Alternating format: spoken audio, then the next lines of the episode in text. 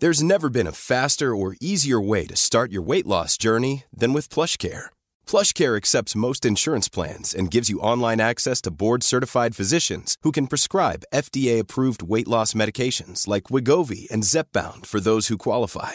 Take charge of your health and speak with a board-certified physician about a weight loss plan that's right for you. Get started today at PlushCare.com slash weight loss. That's PlushCare.com slash weight loss. PlushCare.com slash weight loss.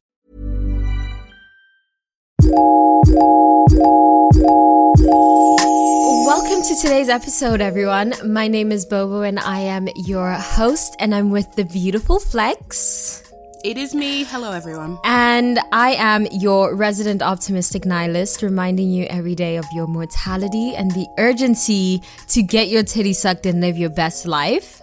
And Flex is here as the person who's encouraging you to facilitate your own nut, do your Googles, and be better than you were yesterday. That is absolutely the summary, the slogan, and the mantra of this podcast. Today, we're talking about pedophilia. So just a content warning for any people who are sensitive to topics about pedophilia, sexual assault, child abuse. This episode may be triggering, so proceed with caution, or you can opt out and we'll still love you. This is about to be a pretty intense topic. But today, we're going to be talking about the normalization of pedophilia. We're going to be talking about basically power dynamics, how rampant pedophilia is in pop culture, in Hollywood. We're just going to dive into it. There's a lot to get, there's a lot to get into. Flex. So during our last episode, we sort of already touched on, um, we touched on ages of consent in various countries. We touched on, we talked about also all of the various internet subcultures of pedophilia. And then we talked about how pedophilia manifests itself in Hollywood and how it manifests itself in really insidious ways in our everyday lives. Do you want to go over what the different ages of consent were? I thought that was really interesting, because that is a really good starting point to frame this conversation. Okay, so I mentioned the... Yeah, so last episode I mentioned that Nigeria has... Nigeria's age of consent is eleven, Angola's mm. is twelve, the Philippines is twelve, Comoros is thirteen, Japan is thirteen, and we yeah. stopped there. Um, a few of those to some people were understandable, or maybe not understandable, but unsurprising, and others were very confusing or concerning. So if I just keep going down the list a little bit, countries with the age of consent of thirteen are South Korea, Niger, Western Sahara, Burkina Faso. Countries with the age of consent at fourteen, Bulgaria, Myanmar, Cape Verde, Chad, China, Colombia, Ecuador, Estonia, Germany, Hungary, Italy, Austria, Madagascar, Malawi, Mauritius, Montenegro, Bangladesh, and Micronesia, mm. like Brazil, Cambodia, Costa Rica, you know, fifteen, France, Greece, uh, Honduras, Iceland, North Korea, Laos, uh, Poland, Slovakia, Slovenia, Sweden, Syria, Thailand. Like, this is really young. sixteen, Cameroon, Canada, Sri Lanka, Taiwan, Cook Islands, Cuba, Fiji, Ghana, Um, Australia, Indonesia, Jamaica, Jordan, et cetera, et cetera, et cetera. And then some of the countries with the oldest age of consent, which I thought was super interesting and something that, I mean, doesn't necessarily fit the episode, but we'll chat about it. Mm. Portugal's age of consent is twenty-one. Mm. Um, Tanzania's is, oh, so is Bahrain, actually. Tanzania's is eighteen, Egypt is eighteen, Uganda eighteen, Turkey, Tunisia, South Sudan, Somalia, Vietnam, Sierra Leone. So I would love to understand the distinction between why some of the countries in certain continents are, some of the ages of consent in countries in certain continents are so low and yeah. then, you know, significantly high. Like twenty-one, I was very, very surprised by. Um, and I wonder how stringent the laws are on, on enforcing that and what that looks like. Yeah. I also think it's important to take note of the fact that these ages of consent are determined by men, because it is predominantly men in positions of power, especially political and economic power, but in this case, this is political power. And then the contradictions also jump out because in most of these countries, the drinking age is eighteen plus, the driving age is eighteen plus, but the age of consent, it can be as low as twelve. So a twelve-year-old girl has the range to consent to sex, but she doesn't have the range to drive a car. I just think these are all really interesting, and it's also just really interesting to see how insidious the patriarchy is and how it literally leaks into our everyday political lives. It's wild. It is really hectic. Uh, I after the last episode where I spoke about um, some of those men in Hollywood who had a penchant for dating younger women, somebody asked me about um, this screenshot of an article that I shared on my story a couple of weeks ago about Paul Walker mm. and his penchant for dating younger people. Wait, who's Paul I had Walker? A, the guy who died. He was in Fast and the Furious. Oh, okay, yeah. Oh my God, the guy who died. Can you imagine? Once you said Fast stop. and Furious, I was like, okay. well, there you are. Uh, so somebody had asked why I hadn't mentioned that, and it, it just escaped my mind. But for those of you who don't know, when Paul Walker um, died, and there was all um, those documentaries that came up about, you know, his life and his legacy, you know, it featured his sister and other family members, and then also alluded to his relationship with his girlfriend who was mourning him. Now, at mm. the time of um, this, his girlfriend was eighteen. When they had started dating, she was sixteen, um, and then had they'd been living together at the time of his death. Yeah.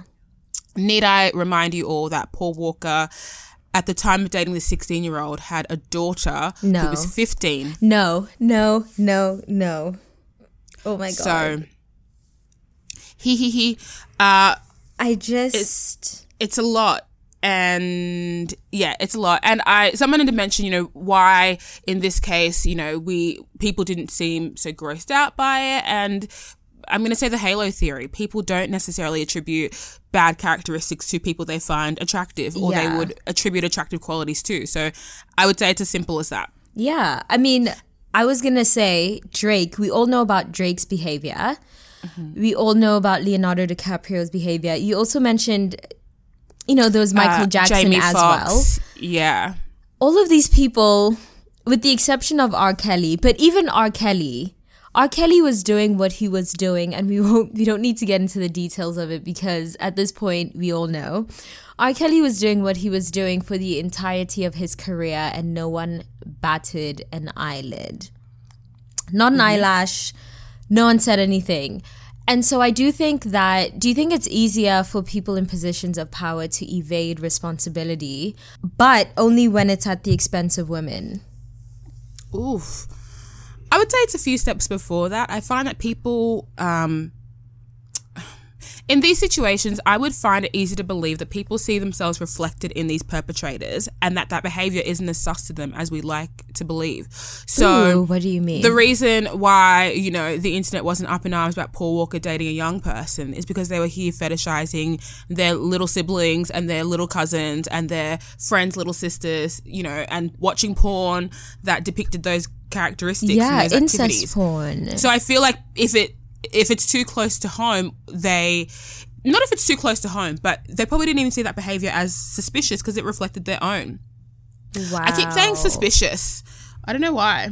I said it a lot in the last episode as well. I mean, I'm trying to. F- it is fucking suspicious. It is. I think it's insidious and it's suspicious and it's it's it's sus. It is sus. Something I was thinking about um, after the last episode that we recorded, when we were talking about Drake and Millie Bobby Brown, and I was thinking about how normalized it is for men who are extremely old to date girls, especially like rock stars. Someone um, actually posted in our thread, by the way, just a quick side note, if you'd like to join and participate in the conversations about our podcast episodes, you're going to have to join our Facebook group. The link is in the description box below. Um, but on this conversation, someone posted in our Facebook group that rock stars back in the day would openly sing and talk about the fact that they would have sex with thirteen or fourteen-year-old girls, and no one said anything. Mm. And it made me think about whether this is a nature or a nurture phenomena. Is pedophilia... Actually, do we want to...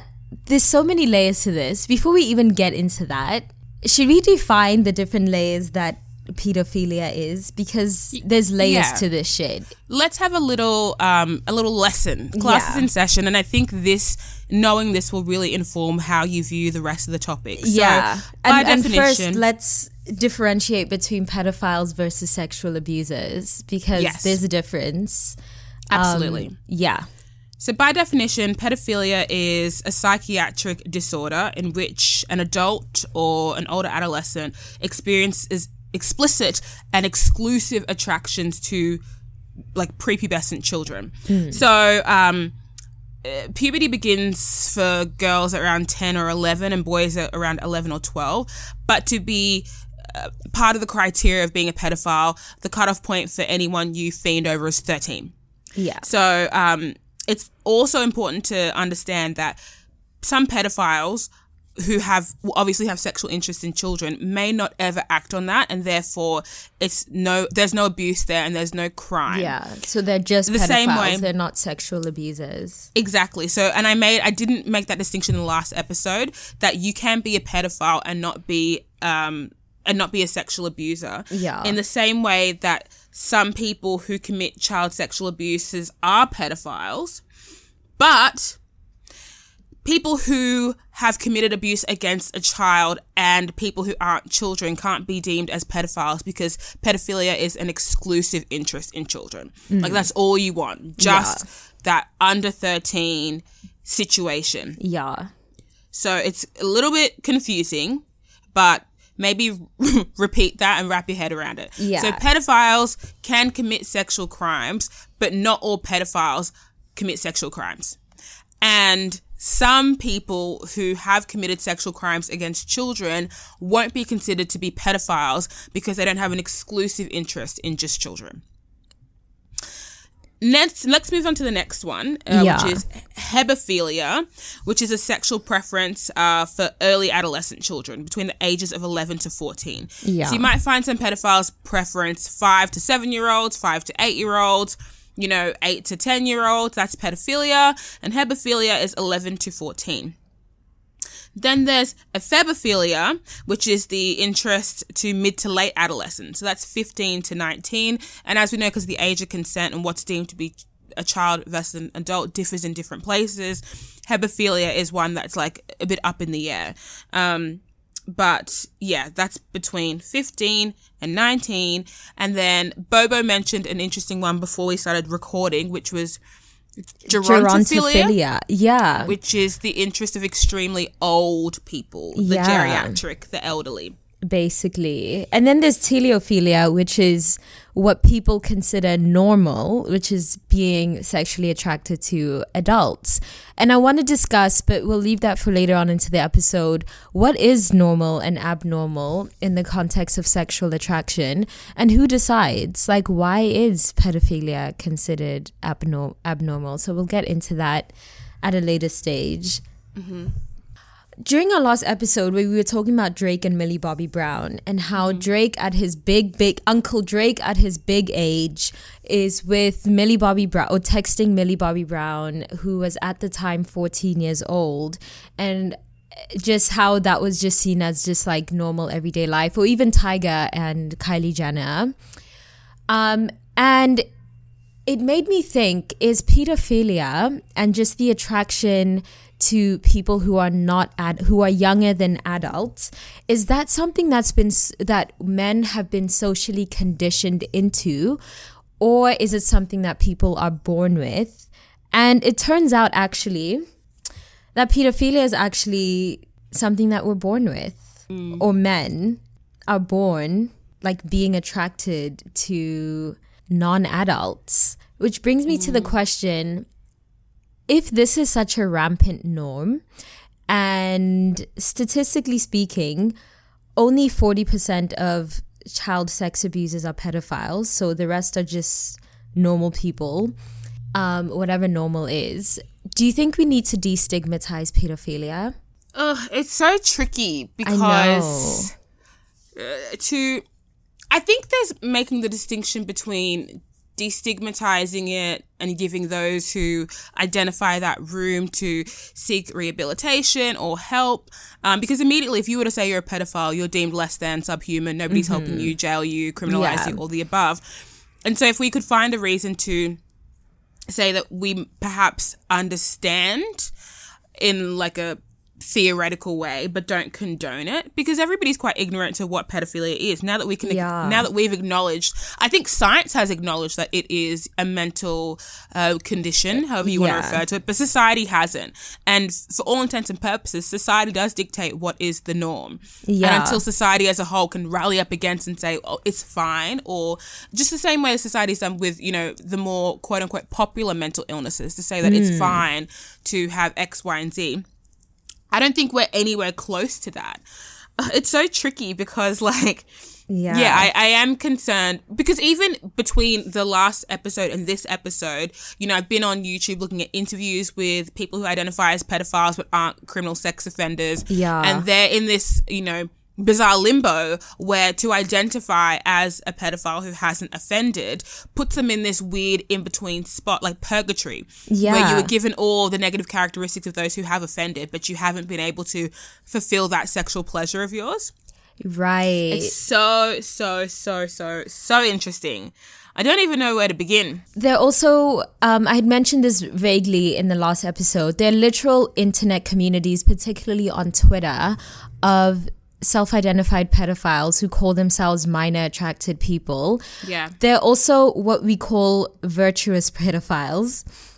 Wow. Which are like, yeah, literal like online communities, like support groups, like online support groups for people who are like, listen, you're a pedophile, I'm a pedophile, and I really don't want to cross, you know, because there's a cognitive dissonance. Like on one hand, yeah. you really are sexually attracted to children, but on another hand you fundamentally believe that having sex with children is is abuse, and so you're in, there's an internal conflict, there's a cognitive dissonance, and to live with that dissonance but also to live with having to suppress your urges which you didn't create, it's like it's that's a lot. And then on top of that there's this huge stigma, and we also just shame people, and a lot of the times if a pedophile goes to a psychologist and is like, yo, I'm attracted to kids. Like, I'm attracted to kitties. They'll usually just be like, okay, well, we you have to put you you have to sign yourself up to the sex offenders list. Like, you have to publicly out yourself. You know, so there's just like so much nuance there. And I, I guess mean, it is the presumption that if you are coming out to say that you are like you're attracted to children. Mm.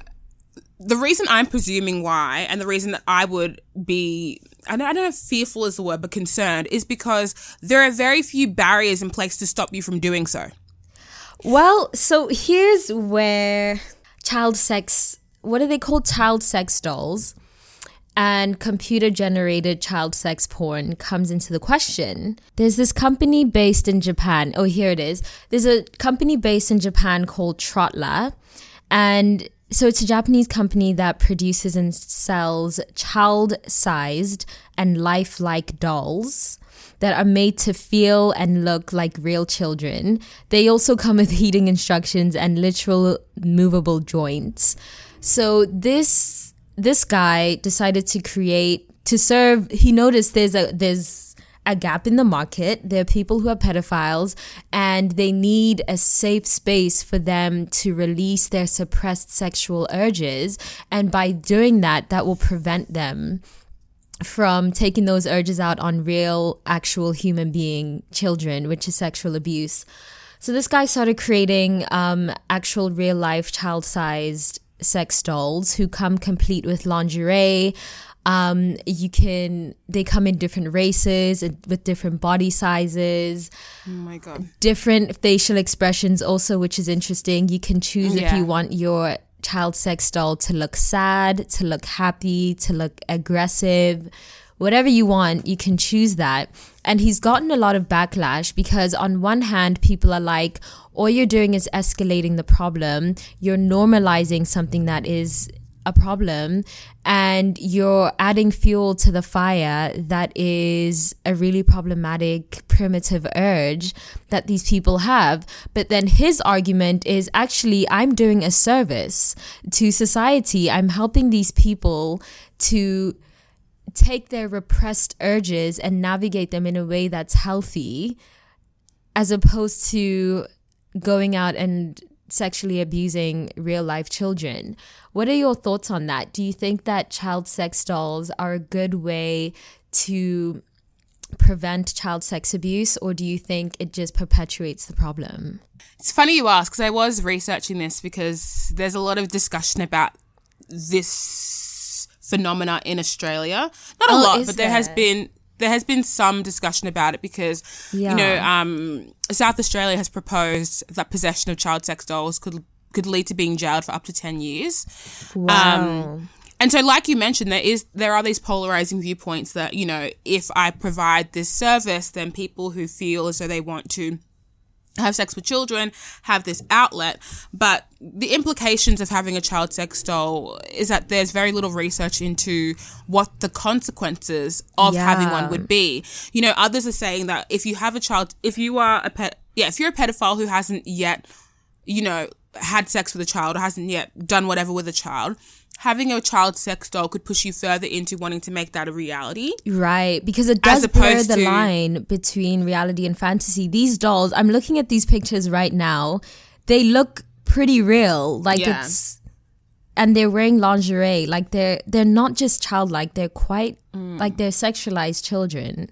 And the nature of sex is the more you try, the more you want to try. You know, mm. it's like you, it is intrinsic to test these urges and to see other ways in which you can fulfill yourself sexually. And so let's say you did have, like, it's the same way when you are out here getting your nut mechanically with a vibrator yeah. and abstaining from, you know, real quote unquote roots, it gets to a point where that sensation doesn't fulfill you like it used to. Right. Then you want to go out and about. Now you're back on the apps, you know, trying to get that good, good, you know, that real life human dick exactly. or human puss or whatever it is. And so, yeah, there, there's no, not a lot of research into it at the moment, and it's unproven, but it's possible that the use of these dolls, you know, will lead to escalation in child sex offences, you know, because yeah. also the people who exist in that in-between territory of not identifying as a pedophile but may have may have urges.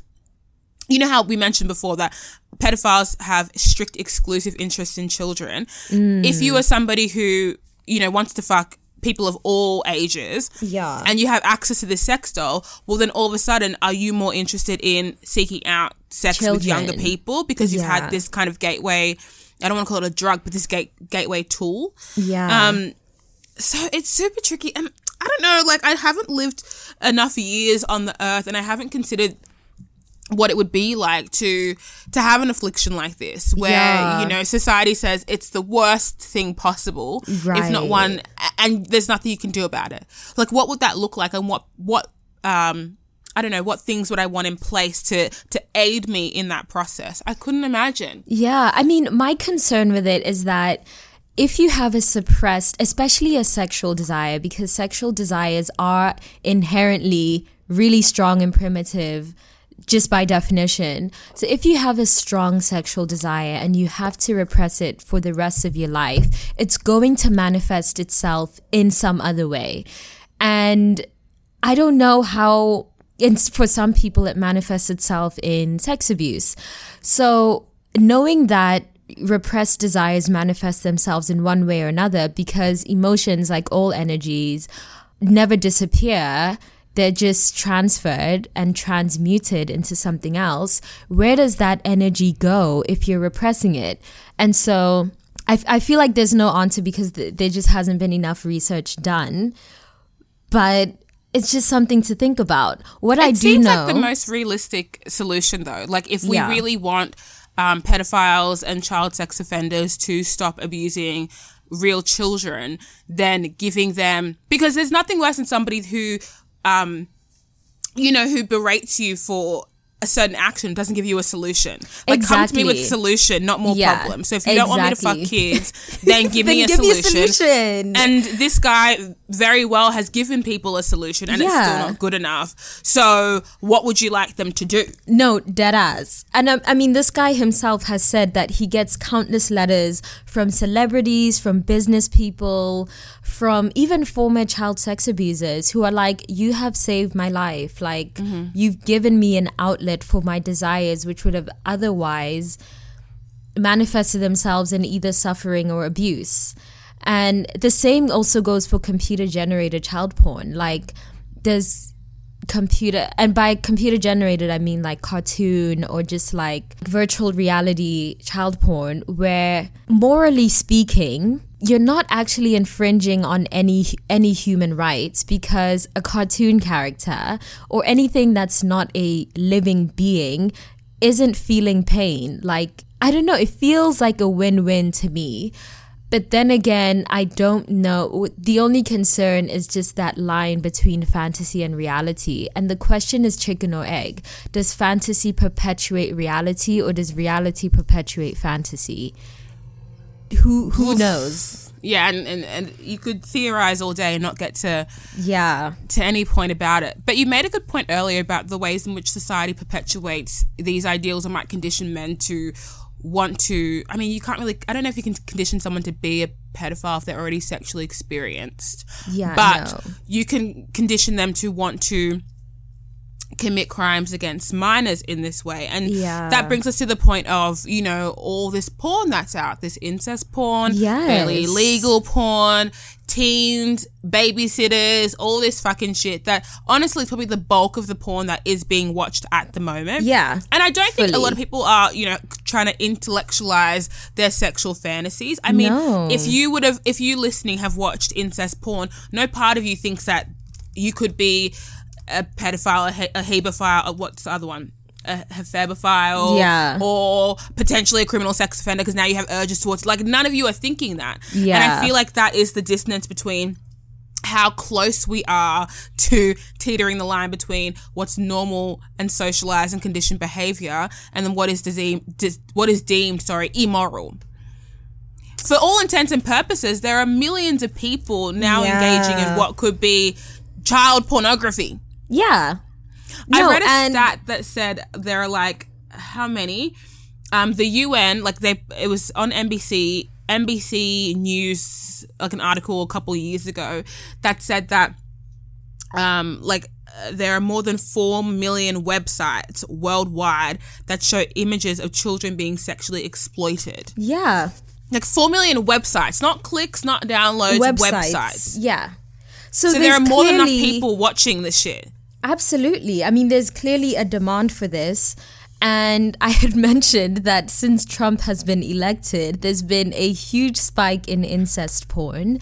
There's clearly a huge demand and also a correlation between um, pedophilia and incest. Um, but also, I think it also extends itself beyond porn, because I also think as women, we also need to look at ourselves and think about in what ways are we complicit in perpetuating like pedophilic beauty standards and also like yeah. the sexualization of children. Do you remember um, a couple of years ago, I think it was in twenty fourteen, there was this huge, I remember because I did a, a project about it when I was in high school.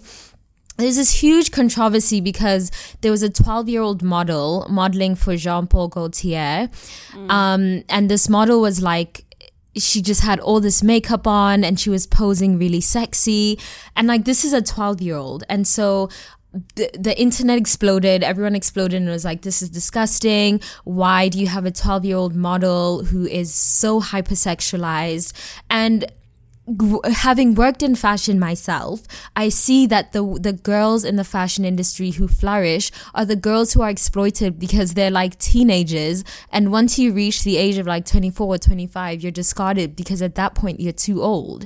So mm-hmm. even as a model in the fashion, but especially fashion and on runways, the the younger you are, the better you are. Like The the girls that you see on runways are generally between the ages of thirteen to eighteen. Yeah. And they're the ones wearing bikinis. Mm-hmm. They're the ones in magazines. So it's like And the fashion industry is predominantly run by women. So in what mm. ways also are we complicit in conditioning men to sexualize us? Speak on it. Listen, Speak on we, it. we need to be, acc- like, we yeah. also need to be accountable for our trashness. And it's also really interesting, like, how beauty standards vary by country. Like, yeah. and I'm not shitting on anyone, this is just an observation. But if you look at, like, Korean beauty, like South Korean beauty standards, like Japanese beauty standards, the emphasis, the emphasis generally, East versus West, is on youth. So if you look at, like, Japanese beauty standards, like South Korean beauty standards, it's very much like a a childlike, innocent youth. It's mm. very much oriented around cuteness in the East, whereas in the West, beauty standards are very much oriented around sexiness. But even with the sexiness in the West, there still is a lot of, like, infantilization with, like, um, you know, re- anti-aging products and yeah. how to appear younger. And so yeah. it's like, it's the same, different sides of the same pie. Oh, absolutely. I wouldn't say one is better than the other. I think one is a bit harder to stomach for those who think there's a superiority complex. I mean, mm. but if we're encouraging people to look younger, what is the implication with that? Yeah. And where I does mean, it stop? I mean, I think there's also been a sexualization of cuteness. Mm-hmm. Like, cuteness used to be associated with just, oh, it used to be for a child gaze, but now cuteness is for a male gaze. I remember when I think about me, and I have a baby face, but when I think about, like, the periods in my life where I was most sexualized, it was during my school uniform wearing, like... Yeah. Yeah, there's something about yeah. cuteness that is no longer cute, but, like, mm-hmm. highly, highly sexual. It is so funny you say that, because a couple of weeks ago, maybe months now, on Twitter, I saw this tweet, naturally, that mm. said something to the effect of, you know, isn't it funny that the most catcalling and male attention I've ever experienced was when I was, you know, a child in primary school, in high school. I remember I had this idea Facts. that dating as an adult would be so simple and so easy, because every single day, without fail, me being, like, a grubby, chubby, like, high schooler, fifteen, with a, a skirt too short, whatever, catcalls. At lunch, when you're going to the, like, across the road jigging school, before school, after school, the bus driver, the weird guy at the bus stop, the tradesman driving past, everybody complimenting you, sexualizing you. Like, it didn't stop.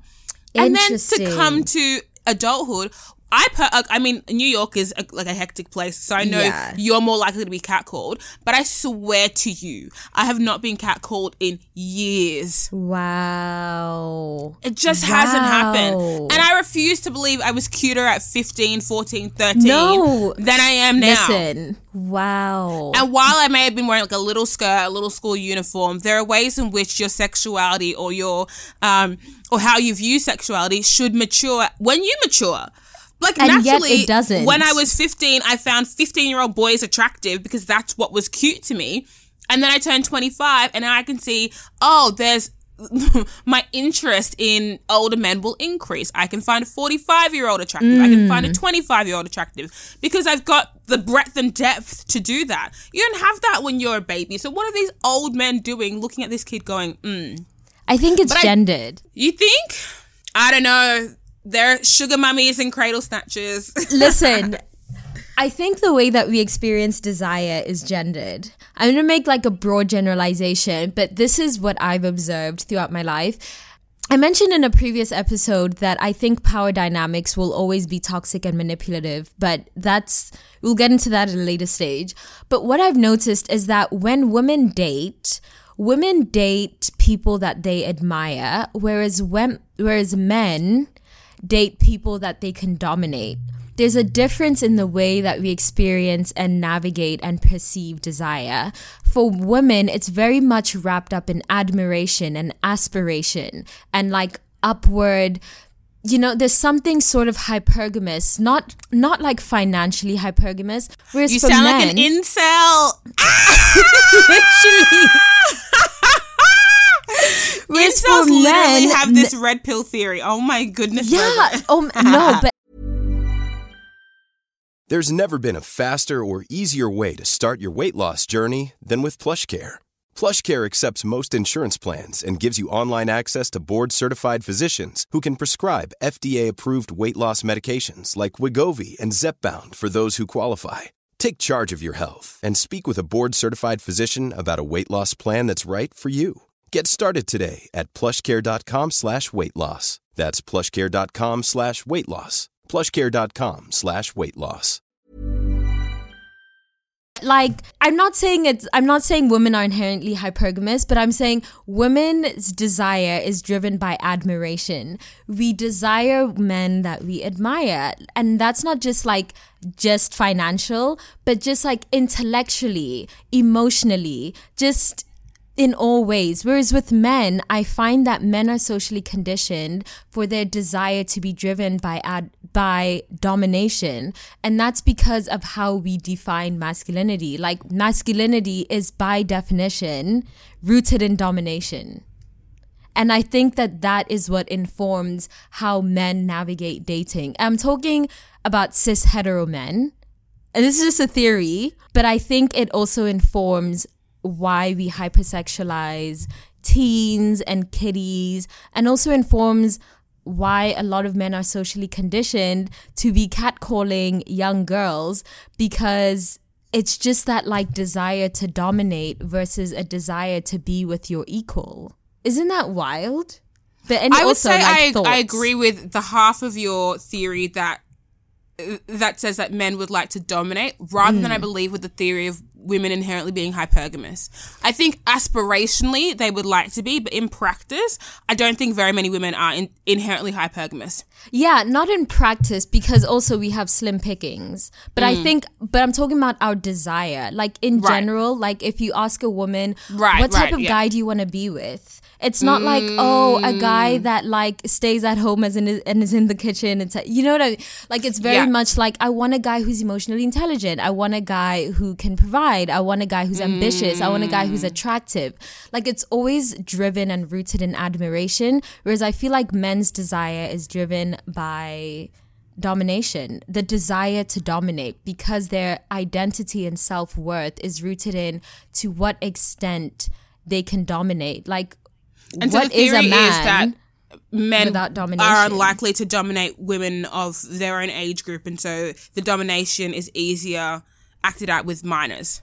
Is that yeah I think it's not even I think it doesn't just manifest itself with age, but I think age is the phys- the physical manifestation of domination. It also makes up a lot of the reason why men would prefer, especially historically, to be with women who make less money, or to be with women who are smaller, or why most men are doms and most women are sub. Like, I think it manifests itself in a in just a lot of different ways, but the most obvious physical material way that it can manifest itself is age. Like, what better power dynamic is there outside of money than age?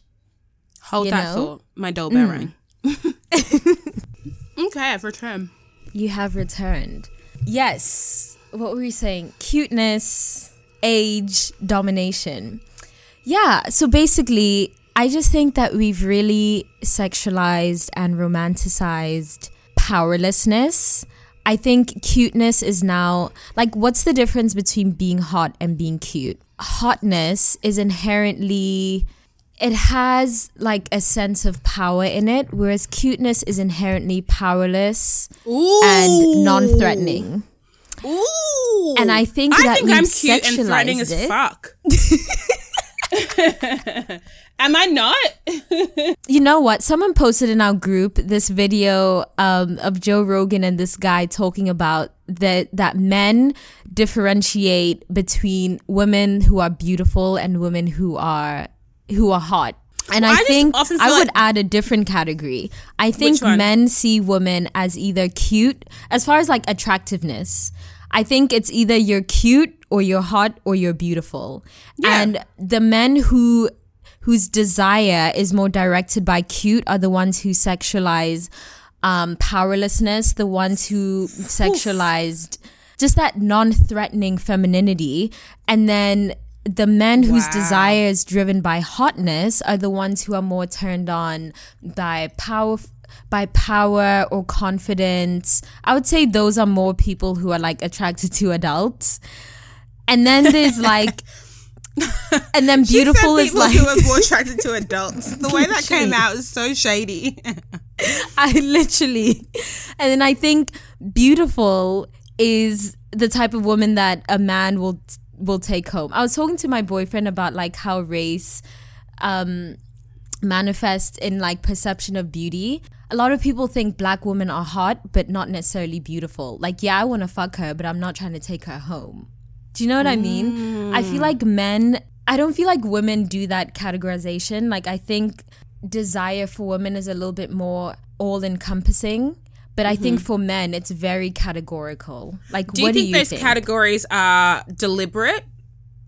Like, do you think if you were to ask the average man to justify why that girl is cute and not hot, hot but not beautiful, beautiful but not cute, yeah. he would have clear distinctions as to why, or it's just the best way to describe the person at the time? And with that being said, is someone that can be seen as cute by a man who would categorize, could that same woman not be seen as beautiful in a different circumstance, or is it just a one size fits all? Because no, I like I the idea of it a... in theory, but I yeah. want to know what it looks like in practice.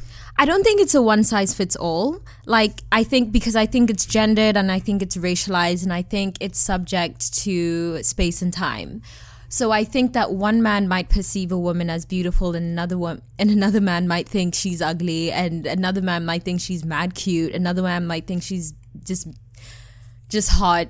You know what I mean? But I think that if you were to ask a man, like, justify why you find that woman attractive, or even if you go ask your boyfriend, but just given the fact that your boyfriend is dating you, he probably mm-hmm. finds you all three, like, cute, beautiful and hot.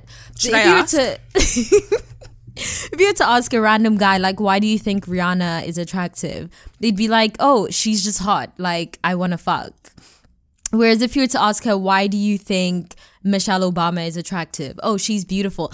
I don't know. You know what I mean? I don't think that men actually intellectualize this, but I think that they are wired or conditioned to categorize the way that they interpret and internalize desire. What do you think? See, the way, this is just how I know you, like, you stay thinking, because I'm like, ah. Have you seen that that meme of like um fucking, what's that guy, Patrick from Sp- no the Krusty Krab from SpongeBob, and he's like shaking real fast because like everything's happening too quickly and he can't think? That's me. I'm screaming. ah, I know. I'm I actually do drive airhead. myself mad. I'm trying not to think these days. Um, I love after it. After we recorded no, that episode to... with Makundo, I was like, oh, I'm out. No, I love that. No, I'm ready. I'm ready to once a week. I'm ready to just not think, like to just float in the abyss. She said, just float. Look, like, I think, as I said before, in theory, I could understand why that would be true. But I would always thought, like, hot was purely sexual and had nothing to do with authority or, like, perceived confidence. It was just an in- innate sexual attraction to someone. Like, they're hot. I'm not yeah. regarding them as a person. It's purely for, oh, you know, I my admiration. With that too. Yeah. You know, it, it's not even like that per- that person's hot. It's just that's a hot thing and I'm into it. Mm. Um, and then with cute, I always assumed cute was a way to express like affection or interest in a way that was non-sexual but um, what's the word I'm looking for? Mm. Non-sexual but like regarded as like important. It's so I feel like people use cute, but but then in the same way, another a girl messaged me a couple of weeks ago to say or to ask me if I if I thought being cute was offensive, and that she found it personally offensive to be regarded as something inferior really? and infantile yeah. when she's a strong woman. And I was like, I don't know, I I don't think anything of it at all. I'm really cute, but. I could tell she was itching for discourse, and so I thought about it in some scale. I'm like, I guess it's the like the context of which it's being expressed to you, but you know, yeah, I just I think refuse it's the to believe that people are thinking as critically about what their words mean when they say it as we are in our analysis. I don't think people are thinking about it, but I think it exists on a subconscious level. Like, I think the difference between being cute and being hot is the difference between a teddy bear and a Barbie doll. Do you know what I mean? Like, both are desirable, but one is desirable because of its powerlessness, and the other is desirable because of its confidence, because of its sexual prowess. Two different people can both see a teddy bear and a Barbie doll as inherently sexual. One finds it sexual because it's inherently non-threatening, and the other finds the Barbie doll sexual because of its sexual prowess, because of its inherent confidence. You know what I mean? And have I don't you think asked your boyfriend are. his distinction between each three? No. Like, was that part of the conversation? I'd love to know. I mean, okay, how do you think that the average guy in Australia perceives you? Like, as beautiful, as cute, as... And you can, like, differentiate. I think it differs by race and age. But, like, how do you think men perceive you? Cute. And how do Round, you think that manifests? Rounded, rounded fucking childlike features. But I'm yeah. perceived as well, cute. Well, you do have you a baby face. Yeah. yeah. Um, I would think I'd be perceived as cute if I was, if you didn't know me and I was playful. Um, but I think, I don't, I mean, how... I'm trying to think of the context in which somebody's telling me these things. If we're about to fuck, then obviously I'm sexy to you. If it's the context of us being friends, then I'm beautiful because you're regarding me as important. Yeah. But then if I'm... But generally, I'd say I just fit a cute mold. Mm, how do you think that manifests sexually? I don't think there's a clear through line. Do you think, I think so? I think it's circumstantial. Like I said before, I'd be more... I'd more like... I'd be more likely to think that whether you're regarded as cute, sexy, uh, hot, or beautiful is circumstantial first, rather than a direct reflection of how you're being perceived as you as a person. So yeah. in this circumstance, you're being regarded as this because that's how I'm viewing you. So Bobo, if you're in a situation where you were being sexualized for having your nipples out in public, you'd be seen as sexy to the majority who are regarding you as an object for consumption. Right. But had they had, had a, a conversation with you, like you mentioned in the previous episode, you are often regarded as being dumb and docile because you're smiley and whatever in photos. Or, yeah. So I think it's contextual more so than clear categories for each type of person yeah. and type of woman. Well, so I don't think it's dependent on the woman. I think it's dependent on the guy and his gaze. Ooh. Is what I'm saying. I don't think any one woman is inherently cute, sexy, hot, beautiful, whatever. But I think every guy will, depending on their cultural, um, depending on so many contexts that intersect, they will, they, like, you can put ten guys in a room and be like, what do you think of this one woman? And all of them will perceive her differently depending on all of these different intersections. So I think yeah, it depends on the male gaze, but not the, the woman's inherent qualities. Interesting. But do you think the gaze is still contextual and circumstantial then? So even Absolutely. if this one guy is viewing me in different circumstances, it's all about him, but it's still contextual. Mm, wait, what do you mean by that? Well, I'm thinking it's... So like you mentioned before... Yeah. I feel like we're talking about this a lot, but it's inconsequential. Like, it doesn't actually matter. But, yeah. so if, let's say, man A has seen me, uh, like, in a grocery store, in a sex dungeon, and then in a church, mm. how he perceives me is more about his preconceived oh, ideas on those environments and those situations and the way I look or dress, as opposed to what I'm projecting. Is that what you mean?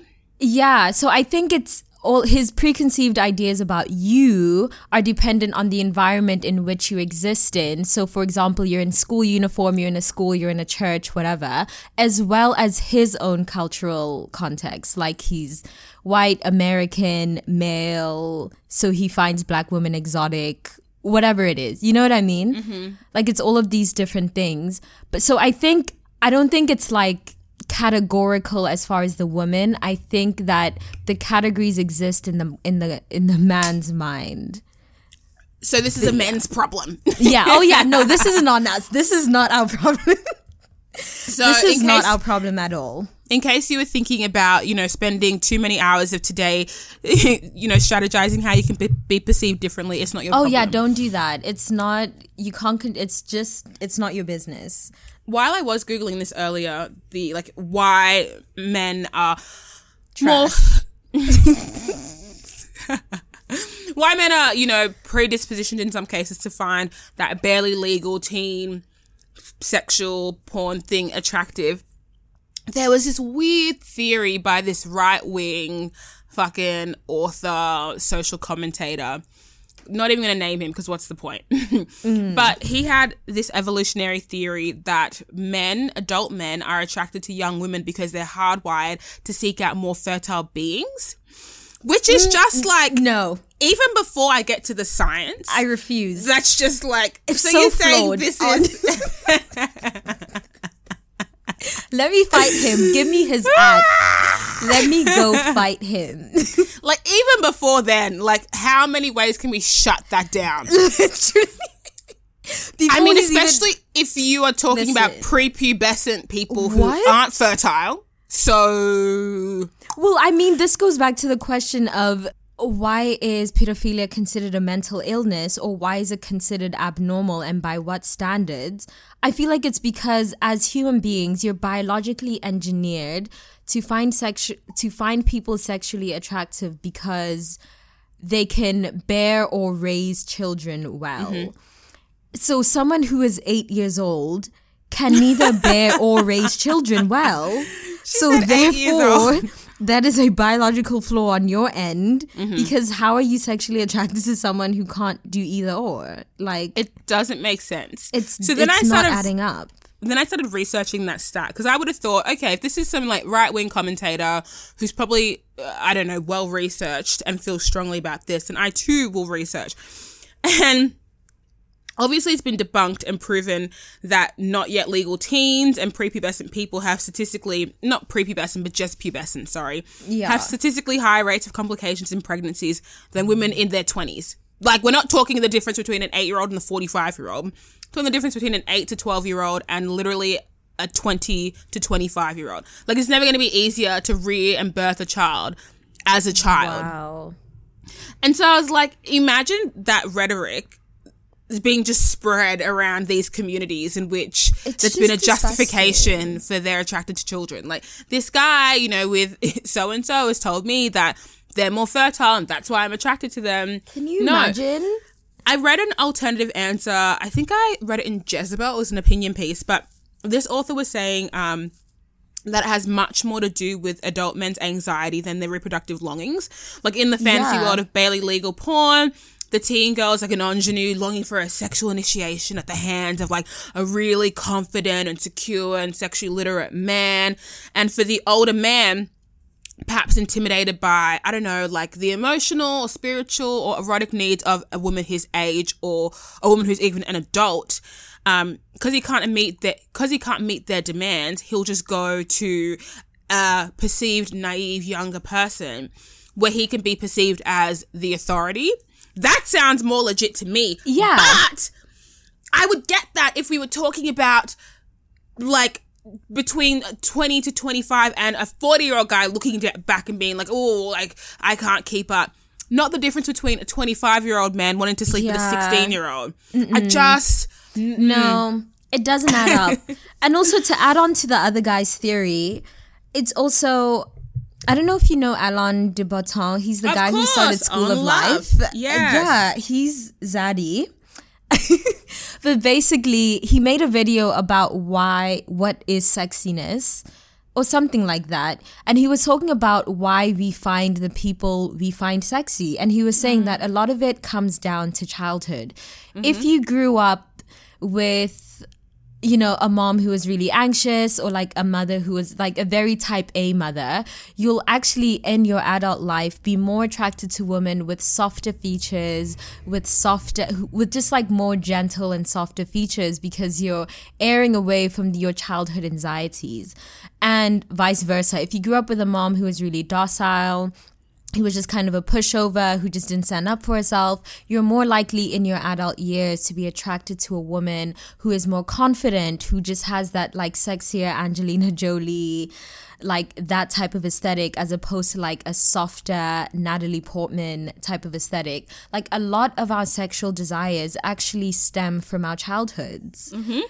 And so, but not just like who your mother is, but like what your mother was like, like what your father was like, what your childhood was like, whether or not you were abused, the type of people. And it's not just about like what's familiar, but it's also about negating what causes the most anxiety in you. Like there's so many little nuances that cause us to fa- to be attracted to the people that we're attracted to, that for some crusty ass man to fix his fingers to type to talk about how an eight-year-old is fertile. Like, are you mad? Are you mad? I mostly hate it. I can't stand it. I'm screaming at it. Wow. Do you think there's also something to be said about... Someone actually asked this as a question. Um, the removal of body hair. Yeah. And um, you barely ever see women in porn with pubes. Mm-hmm. And does that condition men to... Because, like, how... Why am I... Why must I be the bald eagle as if I'm a ten-year-old? I refuse. I refuse. Can you... Ma- no. Mm-mm. No. Do you think and that's course, in some I'm- way tied to the sexualization of children? Yeah, in this instance, a lot of the easiest, the simplest theories are probably correct. Like, the ways in which... Uh, you know, men have been conditioned to see women's bodies yeah. closer emulate children's bodies than the average woman. When we mm. talk about hair and shape and blah, blah, blah, like, yeah, it's all there. And th- I don't think there's any point in over-intellectualizing it. It's very simply that fact.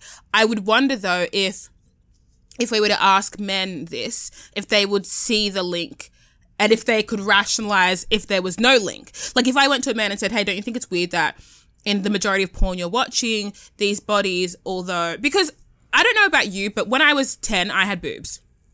For sure. Boobs and no, really? no body hair. Absolutely. Interesting. So if you can imagine, these porn stars also have boobs and no and body no hair. Body ha- wow, bitch. Where, like, you know, where is... Fuck like the, me up. The, the links are quite clear. So yeah. I would love to hear... And perhaps any of the straight men listening could give us insight into this. Like, what are the ways in which you think you might be conditioned to normalize the sexuality of younger bodies? Mm. And you might not, but have a think about it because and like I don't also know, you just talk might be a victim men. Of circumstance. Mm-hmm. Anyone listening to this, like, talk to your mans, um, ask him. How does he perceive you? What informs his... I feel like the average guy would be like, what the fuck? Why are you asking me these random-ass questions? But I'd be so curious to hear, like, how men really feel. It's worth the thought, because up until this episode, I wasn't thinking that hard about the links between, yeah, the conditioning that men have had. Mm. And, you know, yeah, but just... As you mentioned before, in beauty standards, constantly infertilizing people, look younger, feel younger, be cute, Daily. be soft, like, be, yeah, it's, it's all there. Yeah, I mean... And I'll, it's not a coincidence, and it's probably it's all not. really, really, like, strategic. Yeah, no, it absolutely is. There's something also about, like, you know, why do why does blush exist? Even, like, red lipstick, like... Mm. That also goes down to childhood, like, a baby's lips... are more pinkish, reddish, even blush. It's because it's supposed to mimic um, rosy, chubby cheeks. Like, there's just so much that we do during our beauty routines. Even like that highlight, that highlight that you add underneath your eyes is to mimic a baby's eyes. Like, a lot of what we do during our beauty routine, routines are not just arbitrary. They intersect with, like, geometry. They intersect with so much of, like, our biological inclinations towards children. It's madness. It's madness. Mm. And it is bizarre that feminine femininity always mirrors, like, sexualized young girl. Like, yeah. in so many ways, to be perceived, be perceived as feminine, you got to be perceived as, like, young and cute. Infantile. Weird. And but this the same energy doesn't apply to men. No, it doesn't. If you think doesn't. about how we sexualize men, it's always about being bigger and stronger and, like, mm. big dick energy. But the way that we sexualize women... I'm reading this book called Ways of Seeing And it's absolutely fascinating. It's this book by John Berger about how the ways that we see things are informed by who we are. And there's a chapter about the ways that we see women. And it studies like how women and nudity has been portrayed throughout the years, like all the way back to the Renaissance era up until today. And really not much has changed. They were also saying that back, back, back in the day, like during the Renaissance era, when men were doing their business negotiations or whatever it is, whatever negotiations they were doing, there would always be a large painting of women being dominated, just so that who, the man that who the man who lost the argument would be able to look up at that picture of seeing a woman being subverted and immediately have his masculinity be affirmed Restored. again. Restored. Wow. The ways that we depict women is never arbitrary. And it's all, all of it is for not only a male gaze, but also to affirm masculinity and like also to uphold the patriarchy. Even the ways that we take selfies, the ways that, all of it, the ways we pose for pictures, it's all been constructed by and for men. Isn't that crazy? This is a lot to take in. This is a lot to take in. And I'm thinking as, like, if I was somebody who's listening to this, I'd be thinking, okay, what to do with this information? Am I to assume that every man I'm dealing with as an adult woman no. is, you know, is sexually attracted to somebody who's ten years my junior? Am I to assume that, you know, I'm being seen in a way that's infantile? Like, I don't want, let's not stress you out. It's yeah, all just no. information, and take this information, impart it to your groups, your friends, your partners, your family, yeah. have greater discussion. Because I, I wouldn't say that I feel more comfortable with the concept of pedophilia at all, but mm. I do feel like doing the bit of research before this and, you know, educating myself gives me much more of an understanding of Yeah. how difficult it could be. Many of us won't even have the range to understand anything similar to what pedophiles would be experiencing. And I'm talking more so non-offending pedophiles. Yeah. Let me not act like I'm a full ally. You know what I mean? I'm talking like non-offending pedophiles who day to day need to like suppress their desire yeah. in ways that which we'll never understand. We'll suppress desires in minor ways. Like you yeah. might not eat that thing you want to, or you might not, you know, return that call to that guy who's, you know, using you, or you might not, you know, skip uni even though you want to. But those things don't have consequences like jail. Literally. Yeah. And the social martyrdom that comes with admitting that you have sexual attractions, attractions. to minors. Yeah. So. I mean, ultimately, like, what do you think is the best way? So say you find out that one of your close friends is a pedophile. What is the best way to engage with them with empathy and love? Um, like, what's the most productive way? I think the only way is to understand what their, I guess, form of pedophilia actually looks like. Yeah. As opposed to assuming that you can help them in any way, just trying to understand them. And if you can't, I would say mind your business. Honestly, because it's it's quite virtuous to assume that you have anything valuable to add to this person's yeah. life. They probably spent more time, you know, constructing ways in which to eradicate this need from their body or their mind. Yeah. So. Yeah, I mean, I would agree with that also. I think shame is always a useless emotion. You will never get anywhere by shaming someone for whatever it is that they are or that they do. So the best thing to do is just like to mind your business and just be empathetic. I actually was introduced to pedophilia like years ago. I read this book called Lolita, which is about this forty-something-year-old man by the name of Humbert who falls in love with a twelve-year-old girl by the name of Lolita. Mm-hmm. And he actually ends up having to adopt this girl and father her, while he has really strong sexual attraction and urges to this girl. And it's written from his perspective as a pedophile. And the mindfuck of this book is that it's the most beautifully written, like it's the most poetic book in the world. And it's from the perspective, like you're getting a blow-by-blow account of what it feels like to be like aroused and literally to be in love with someone that you just cannot access and to have to repress those feelings.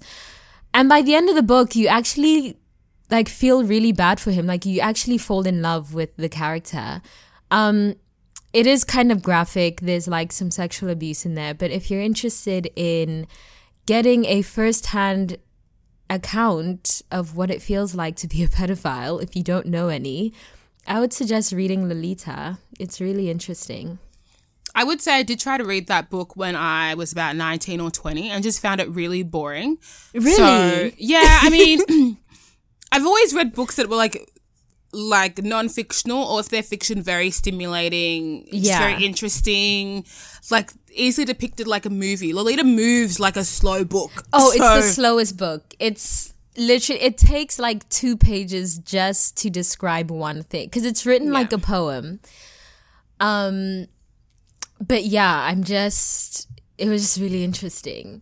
But yeah, I think that's that's all we have for today. Yeah, that'd be it. um, so our next episode will be about incel culture.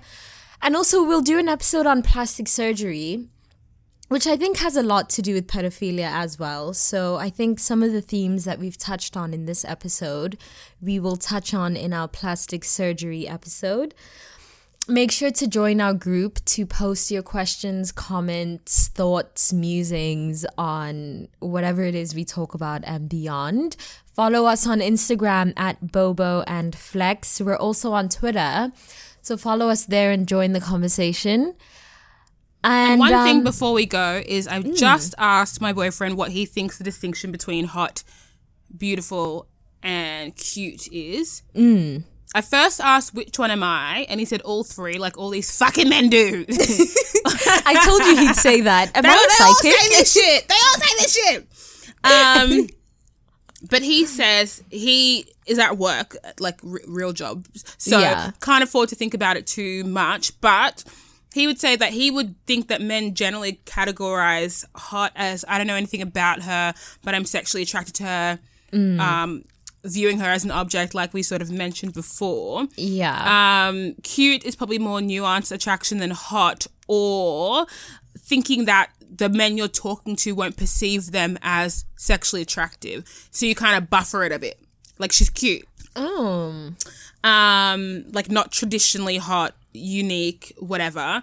And then beautiful would be traditionally but perhaps not universally attractive, um but you know the person, mm. so you can have you can add layers to their attraction. Yeah, like, but it's all encompassing. This boy's a thinker, so I don't really know if the average guy is putting in that much effort into yeah that's them. The thing too, like, I mean, I'm gonna ask my boyfriend, but also I can never predict what he thinks about anything because yeah, that well. nigga's an alien.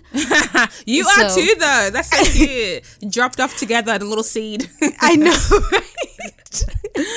um, Literally, we're going to make little alien babies and it'll just be so cute. Wow. Ooh, he said he doesn't think that anyone's calling someone beautiful unless they're in... They're trying to date. They're infatuated with them. Like, there's all there's a oh. romantic connection.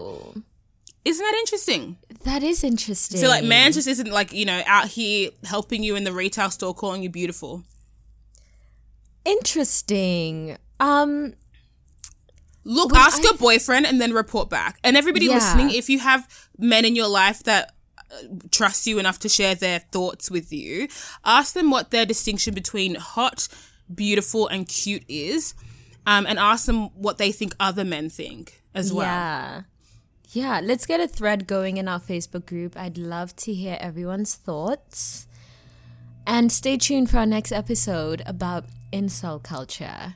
We'll be Whee! diving into why men feel entitled to women's bodies. We'll be diving into the red pill, black pill theory. Yeah. I also really want to know, like, do you think incels are a male resistance movement? Like, do you think... incel culture is the manifestation of meninism? Yeah, perhaps, actually. Yeah. Anyway, we'll dive into all of that in our next episode. Stay tuned. And we'll catch you next time. Bye. Bye, sweetie. Planning for your next trip? Elevate your travel style with Quince. Quince has all the jet-setting essentials you'll want for your next getaway, like European linen, premium luggage options, buttery soft Italian leather bags, and so much more. And is all priced at fifty to eighty percent less than similar brands. Plus, Quince only works with factories that use safe and ethical manufacturing practices. Pack your bags with high-quality essentials you'll be wearing for vacations to come with Quince. Go to quince dot com slash pack for free shipping and three sixty-five day returns.